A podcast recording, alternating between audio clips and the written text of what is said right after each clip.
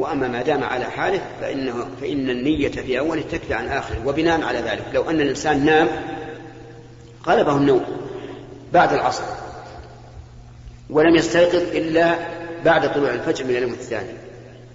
فصيامه اليوم الثاني يكون صحيحا لأن النية قد, قد تمت. أما الأيام المعينة النوافل يعني النفل المعين كصيام ستة أيام من شوال مثلا. فهذه أيضا لابد أن ينوي الصوم قبل طلوع الفجر. ويتبين هذا بالمثال. لو أن الإنسان ليس عنده نية أن يصوم ستة أيام من شوال فاستيقظ في اليوم الثاني من شوال وفي أثناء النهار يعني استيقظ ولم ينوي الصوم ولا ولا وصلى الفجر ولما طلعت الشمس فكر لعلي أصوم أو لا أصوم. لكنه عند زوال الشمس يعني عند الظهر عزم على الصوم فصام. صيامه اليوم صحيح. ما دام لم يأكل ولم يشرب ولم يأتي بمفطر قبل ذلك صيامه صحيح. لكن لو قال أنا أريد أن يكون هذا أول أيام الست قلنا لا لا يصح. لأنه لو أتى بخمسة أيام بعد ذلك اليوم كم يكون صام خمسة أيام ونصف. والحديث ستة أيام. فالأيام المعينة في النوافل لا بد أن تكون من أول من قبل طلوع الفجر. نعم. فضيلة الشيخ كثير من المتصوفة وهم لا علم عندهم جلسوا للرقية يتكسبون منها. فيفرضون على المريض بعضا من المال قبل العلاج وبعد العلاج. فهل يجوز هذا الفعل منهم؟ وإذا حذا حذوهم بعض طلبة العلم فما نقول له؟ يا محب هذه المسألة كثرت عندنا. ما هو لا, لا عن الصوفية والمتصوفة الحمد لله بلادنا إن شاء الله نزيها من هذا. لكن التكسب بالرقية. كثر كثيرا عندنا جدا. ومن أناس الله أعلم بحالهم من ناحية الاستقامة الله أعلم.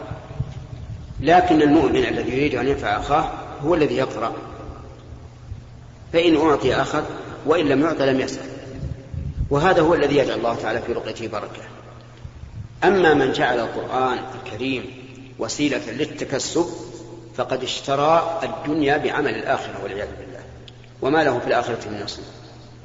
وهذه مسألة في الواقع صارت على مستوى كبير الآن وينبغي أن تعالج من قبل المسؤولين في الدولة نعم الشيخ قام الآن في رمضان. يعني يحيى ليل بعض الشباب في واحد غيرك خالد فضيلة الشيخ بهيمة الأنعام إذا اشتد بها المرض فهل لصاحبها أن يذبحها؟ أما إذا كانت ملكا له فلا بأس. وأما إذا كانت ملكا لغيره بمعنى وجد شاة في البر مريضة. متعبة فلا يلزمه أن يذبحها ولا أن ينقذها. لكن الذي التي له له أن يذبحها. لماذا؟ لأنه إذا إذا كانت له فلا بد أن يقوم عليها بالأكل والشرب والملاحظة وهذا يضيع عليه الوقت والمال. وعلى هذا فليذبحها ليستريح منها وليريحها أيضا. وفي هذه الحال إن ذبحها على على وجه الزكاة المشروعة صارت حلالا لمن أراد أن يأكلها ولا ولا بشرط أن لا يكون هذا المرض يضره. وإذا قتلها قتلا فإنها لا تحل. يقول فضيلة الشيخ بارك الله فيكم جزاكم الله خير. في ليالي رمضان قد تحيا من بعض قبل بعض الشباب بالدورات الرياضية. ما توجيه؟ نرى أن مثل هذا إضاعة وقت. إضاعة وقت. وغنيمة فاتت عن الإنسان. والشاب المسلم ليس هذه وظيفته في الحياة وظيفته بالحياة أن يعبد الله تعالى وأن يسعى في إصلاح المسلمين. إما مثلا بالمشي في الأسواق وإذا رأى المنكر نهى عنه بأدب وهون وسهولة. وإما. بالاجتماع على تلاوة القرآن فإنه ما اجتمع قوم في بيت من بيوت الله يتلون كتاب الله ويتدارسونه بينهم إلا نزلت عليهم السكينة وغشتهم الرحمة وحفتهم الملائكة وذكرهم الله في من عنده. أما إضاعة الوقت في هذا في هذه الأمور فهي والله خسارة. يعني الآن هؤلاء الشباب الواقع أن المجتمع خسره إذا كانوا يمضون جميع أوقاتهم بمثل هذا. نعم لو أراد الإنسان أن يتسلى بالألعاب الرياضية المباحة ككرة القدم لكن باعتدال فلا نرى في هذا بأسا لأن فيه تمرين للبدن وتقوية له وتسلية للنفس وإزالة الملل. ثم إن هذه السنة سيكون رمضان في وقت الإجازة. وربما ينشغل الناس الآن بالخروج إلى البر. وإضاعة وقت, وقت هذا الشهر المبارك في غير فائدة بل ربما فيما فيه مضرة. لكننا في هذه الحال ننصح إخواننا آه، الدعاة الذين يحرصون على هداية الخلق ننصحهم بأن يتجولوا في هذه المخيمات ويدعوا إلى الله عز وجل على بصيرة بهدوء وطمأنينة وكذلك بنشر الكتيبات النافعة والأشرطة النافعة لعل الله أن يهديهم. لعل الله أن يهدي بهم. نعم. فضيلة الشيخ نحن نعلم أنه قبل فترة نزلت الأمطار فاختلف الأئمة أو أئمة المساجد. بعضهم من يرى الجمع مثلا أن الحالة تستدعي الجمع وبعضهم لا يرى مثلا. فما قولكم في من جاء إلى مسجد مثلا؟ وهذا الإمام لم يرى أن الجو أو المطر يسوغ الجمع. فذهب هذا المصلي أو هذا المأموم إلى مسجد آخر أو بحث عن مسجد آخر حتى وجد أحد المساجد يجمع فيها فصلى صلاة العشاء فصلى الجمع في مسجدين مع إمامنا. ما قولكم في ذلك. مع أن الإمام الأول لم يرى أن هنالك مسوغ للجمع إذ لا يوجد مطر ولا يوجد وحل ولا هنالك برد ولا غير ذلك أرى أن هذا يشبه من سافر في رمضان من أجل أن يفطر. والعلماء قالوا إذا سافر في رمضان من أجل أن يفطر حرم عليه السفر والفطر. لأن هذا الرجل الآن ما ذهب يريد الرخصة. ربما يكون تعبه من مسجد حيه إلى المسجد الثاني أكثر من تعبه إذا حضر إلى صلاة العشاء. لكن يريد أن يتخلص من الصلاة. فكأنه يقول أرحنا من الصلاة ولا يقول أرحنا بالصلاة. أرى أن مثل هذا إن لم تكن صلاته باطلة فهي إلى البطلان أقرب منها إلى الصحة. لأن هذا ما ذهب للجمع إلى المسجد الذي يجمع من أجل السهولة. إنما ذهب من أجل التخلص. وإلا فمن المعلوم أن السهولة إذا جاء إلى مسجده في وقت الصلاة مع قربه أفضل وأسهل له. فأنا في شك من صحة صلاته. ونصيحتي للمسلمين أن يتقوا الله عز وجل وأن يعلموا أن الله فرض الصلاة وجعلها كتابا موقوتا بوقت معين. لا يحل للإنسان أن يقدم الصلاة على وقتها وإذا قدمها لم لم تقبل منه. لقول النبي صلى الله عليه وسلم من عمل عملا ليس عليه أمرنا فهو رد. إلا إذا كان هناك عذر شرعي لا بأس. ثم نقول لهذا الرجل اذهب الآن إلى بيتك وإذا أذن العشاء فإن كان عندك قدرة أن تحضر المسجد احضر وإن كانت السماء تمطر ويلحقك مشقة صلي في بيتك وأنت ولك أجر الجماعة. لك أجر الجماعة كاملة لأنك تخلفت عنها لعذر. وقد قال النبي عليه الصلاة والسلام من مرض أو سافر كتب له ما كان يعمل صحيحا مقيما نعم. فضيلة الشيخ. لا ما يضر هذا لأنهم هو مو الميكروفون هذا التسجيل. لا يكون صكوا ما أدري عنه. فضيلة الشيخ هل يجوز لمن يصل لمن يصلون في دوائرهم أن يجمعوا مع وجود المطر؟ في وظائفهم؟ نعم. أما إذا كانوا يعرفون أن الناس في البلد سيجمعون فلا بأس أن يجمعوهم من أجل تحصيل الجماعة لأن الجمع لتحصيل الجماعة جائز وأما إذا كان أنهم يعرفون أن الناس لن يجمعوا فترك الجمع هو الحق كان عبد الله الوقت الثاني فيدخلون موجودون في نفس الدائرة وفي نفس أي لا. إذا كان كذلك فلا يجمعون يعني لو قدر أن أن عملهم يستمر إلى إلى دخول وقت العصر فلا يجوز الجمع.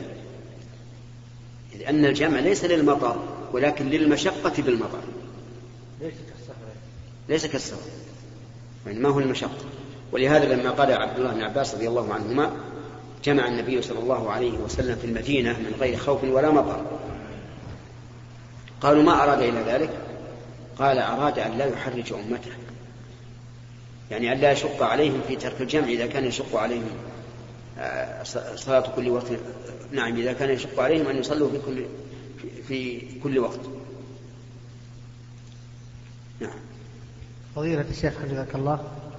هناك في بعض المناطق ما يسمى بالسقايا وهي عبارة عن غرفة تبنى تحت الأرض. إذا مات أحدهم يدفنون يدفنون هذا الرجل في هذه الغرفة وكل عائلة وكل أسرة لها غرفة تحت الأرض كل أقاربهم يدفنونهم فيها وأحيانا يجمعون النساء مع الرجال وقد لا يكونون محارم فما رأي فضيلتكم في هذا الأمر؟ اسمها؟ السقاية السقاية؟ اي نعم السقاية إيه؟ من السقي وهو الماء سقي والله ما ندري فأنا ذهبت في ها؟ في سقية وجمعها سقايا أي السقايا إيه؟ وهي سقية هذه رخص فيها بعض العلماء مع الحاجة كضيق الأرض مثلا لأن النبي صلى الله عليه وسلم جمع الاثنين والثلاثة في أحد في قبر واحد من أجل الحاجة لأن الصحابة كانوا متعبين ويشق عليهم أن يحفروا لكل واحد قبرا فبعض العلماء رخص فيها لكن وبعض العلماء منع منها. وقال إن الواجب أن يكون كل إنسان في قبره لكن مع الإمكان. أما مع عدم الإمكان فلا بأس. أما موضوع جمع الرجال والنساء فأنا الآن لا, لا أعطي فيه رأيا لكن لو أنه جعل النساء وحده وحدهن والرجال وحدهم لكان أحسن.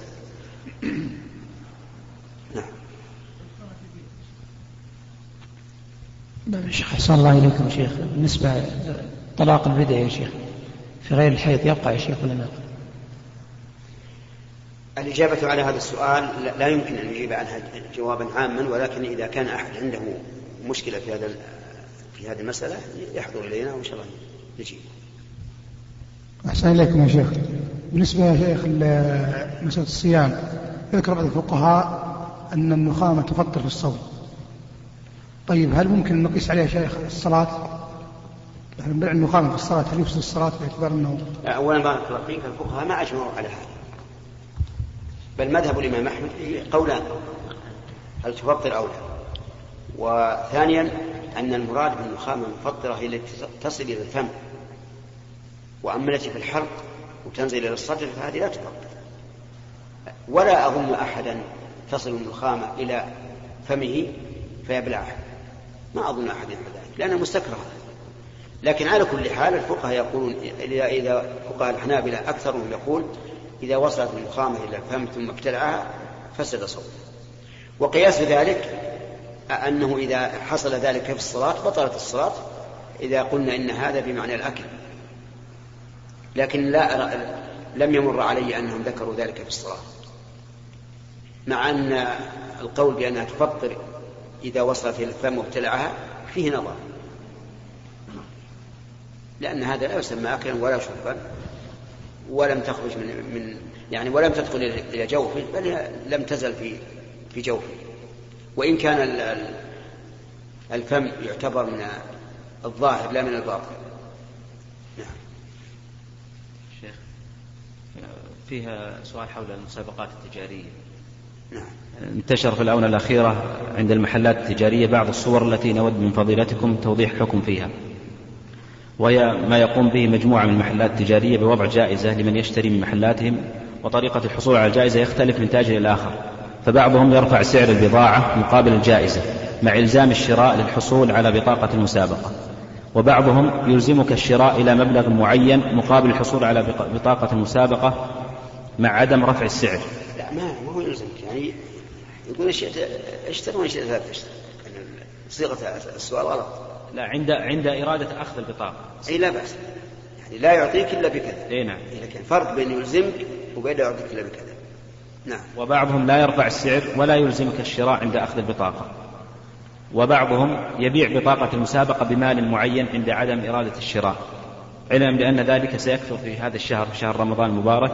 أرجو من فضيلتكم توضيح الحكم في هذه المسألة مفصلا ما أمكن لكثرة السائلين عن هذه الصور وغيرها والله أعلم. نعم. هذه هذه الصور التي ذكرت بعضها لا يجوز وبعضها يجوز. الجائز هو أن يرفع هو أن يضع التاجر جائزة لمن يشتري منه بمبلغ كذا. ولنقل من اشترى بألف ريال فله حق الدخول في المسابقة. فهذا جائز. لأن المشتري, لأن المشتري إما سالم وإما غانم. السعر لم يرفع عليه وهو سيشتري هذه البضاعة على كل حال سواء منه ومن غيره. فإذا اشترى من غيره ثم قدر أن تحصل له الجائزة فهو غانم.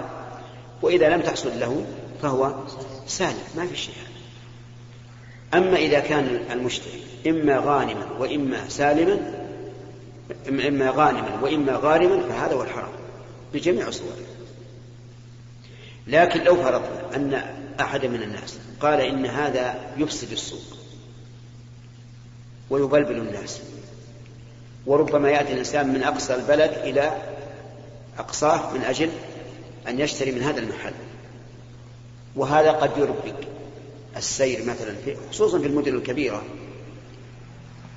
فنرى أن مثل هذه الأمور لو أن الدولة تدخلت في هذا ومنعته لكان حسنا.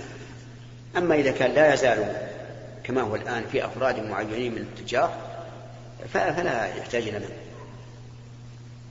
فالخلاصة الآن أن لنا في هذه المسألة نظران أن لنا في هذه المسألة نظرين. النظر الأول بالنسبة لمنع هؤلاء. نقول ما دام الأمر لم ينتشر انتشارا كبيرا يوجب اضطراب الأسواق وتسابق التجار في كثرة الجائزة فلا بأس. أما إذا أدى إلى اضطراب الأسواق وتسابق التجار في الجائزة إذا وضع هذا السيارة وضع الثاني سيارتين. وإذا وضع هذا ألف وضع الثاني ألفين مثلا فهذا يجب على الدولة أن تمنع. يعني لا يحصل التلاعب ففي الحال التي نقول انه جائز ولا يمنع نقول من اشترى وهو يريد الشراء حقيقة ولم يؤخذ منه زيادة على السعر ولا ثمنا للبطاقة فلا بأس. نعم. في بعض المناطق المرأة إذا وضعت حملها تبقى في بيتها ولا تخرج من البيت لمدة أربعين يوما. فإذا أنهت هذه المدة أولمت بأن تذبح شاة وتدعو إليه النساء من الحي والتي لم تولم تقوم بتوزيع لحم وأرز أو تمر أو فاكهة على أهل الحي. فنرجو توضيح هذا. جزاكم الله. لكنها تبقى في بيتها لا تخرج ولا ما وإلا لا ت... وإلا لا. لا تذهب لزوجها. لا لا تخرج لزيارة الناس يعني ومن حولها. ما تخرج. أيوه. يعني, يعني كالمحال. نعم. إيه. أما لزوم البيت فهذا ليس, ليس بصحيح. وليس عليه أثر لا من كتاب ولا سنة ولا أقوال العلماء. وأما انحباسها عن زوجها فقد اعتاده الناس. اعتاده الناس خوفا من أنها إذا ذهبت في أيام النفاس وكان زوجها مشتاقا إليها أن تقع أن يقع بينهما جماع. لأنه ما كل زوج يملك نفسه هذه المدة لا سيما إذا كان شابا. لكن لو تركت هذه العادة لكان أحسن.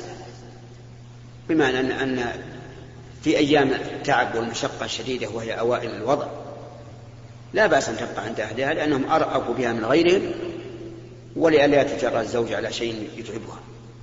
أما إذا زالت المشقة فينبغي أن تذهب إلى زوجها لأن للزوج أن يستمتع منها بما شاء ما عدا الجماع. فلماذا يحرم منها؟ أيضا يا شيخ هي أما أما مسألة أما مسألة الإيلام إذا انتهت من مدة النفاس فلا فلا بأس بها. هذه من الولائم المباحة. لأن الولائم ثلاثة أقسام. قسم منهي عنه كالمأتم وهو, وهو وليمة الأحزان التي يفعلها من يموت له الميت فيولم ويدعو الناس إليها. هذه إما مكروهة وإما محرمة وهو الصواب. وقسم آخر مطلوب شرعا وهو الإعلان للنكاح.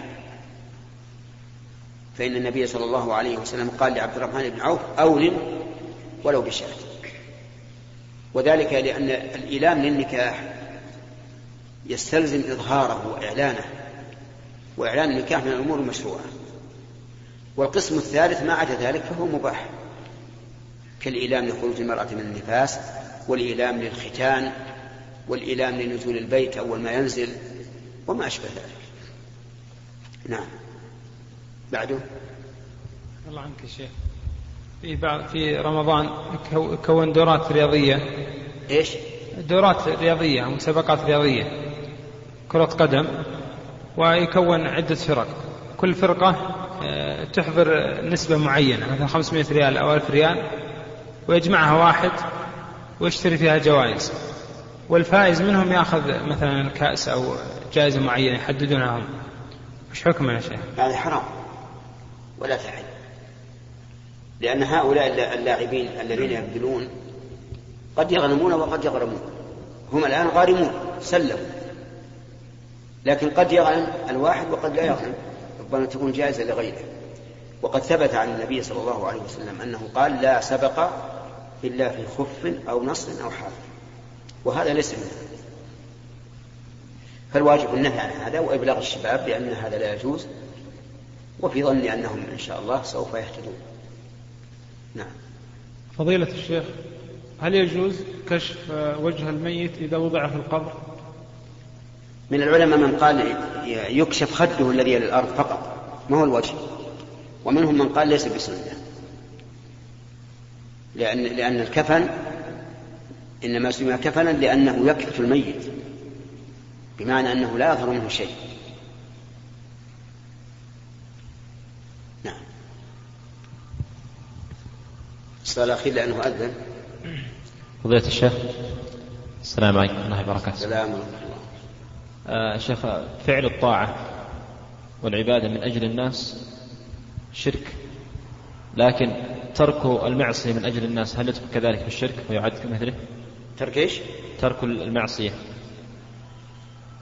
أحيانا يا شيخ مثلا رياء. أي هذا شرك. لأن الطاعة إما فعل مأمور وإما ترك محظور تقربا إلى الله. فهذا نوع من الشرك لا شك. نعم. يعني إذا ترك الإنسان المعصية مراءاة للناس لا خوفا منهم.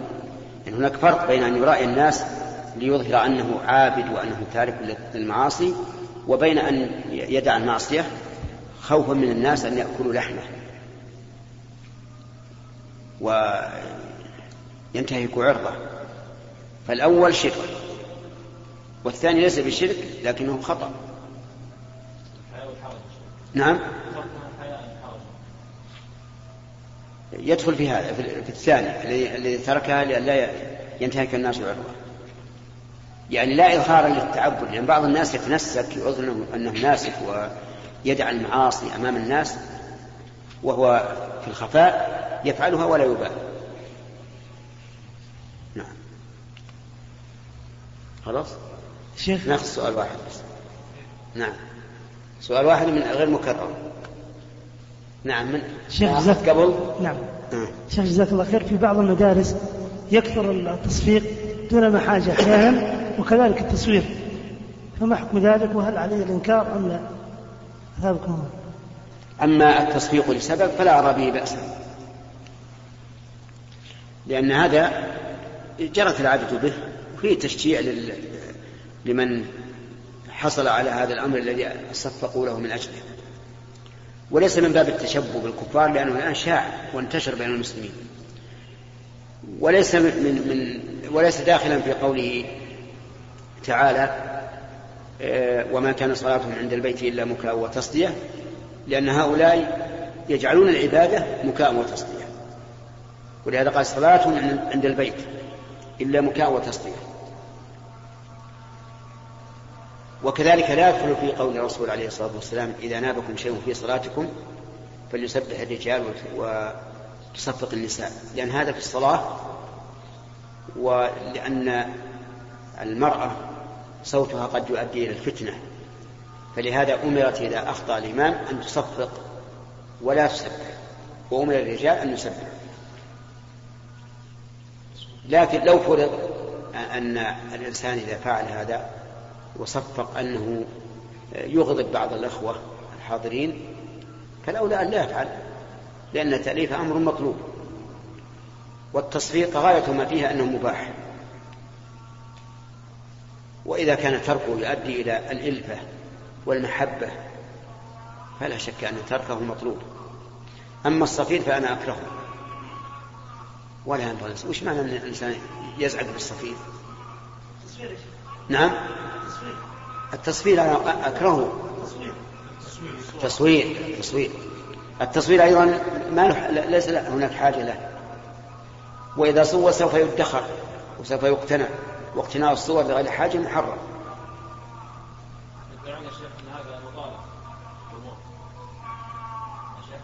ما نعم. هذا إذا طلب هذا شيء آخر. هذا شيء ثاني.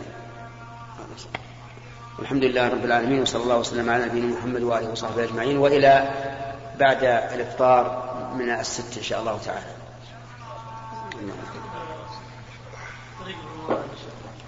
لا ما في في رمضان في المسجد إن شاء الله.